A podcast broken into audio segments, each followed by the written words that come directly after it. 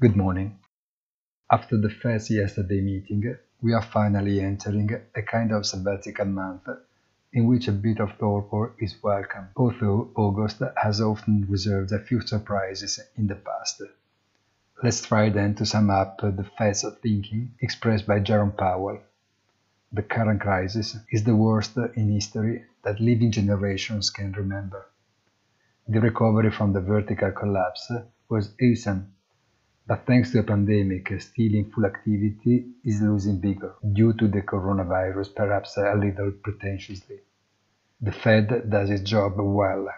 Congress does another and it has to do just as well, if not better.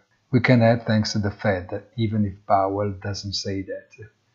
The credit lines in place have been extended until the end of the year. The purchase programs at least until uh, 2021 and regards the former ones, their existence is a prudential tool that perhaps there would not even be needed. But the fact that everyone knows that they can count on it works perfectly. In this, we read a subliminal message about the prospects of the dollar. A weak dollar, too weak not to pose a danger, at least in perspective. If the market catches this message in the terms we understand, we have to bet that the diving course is almost exhausted.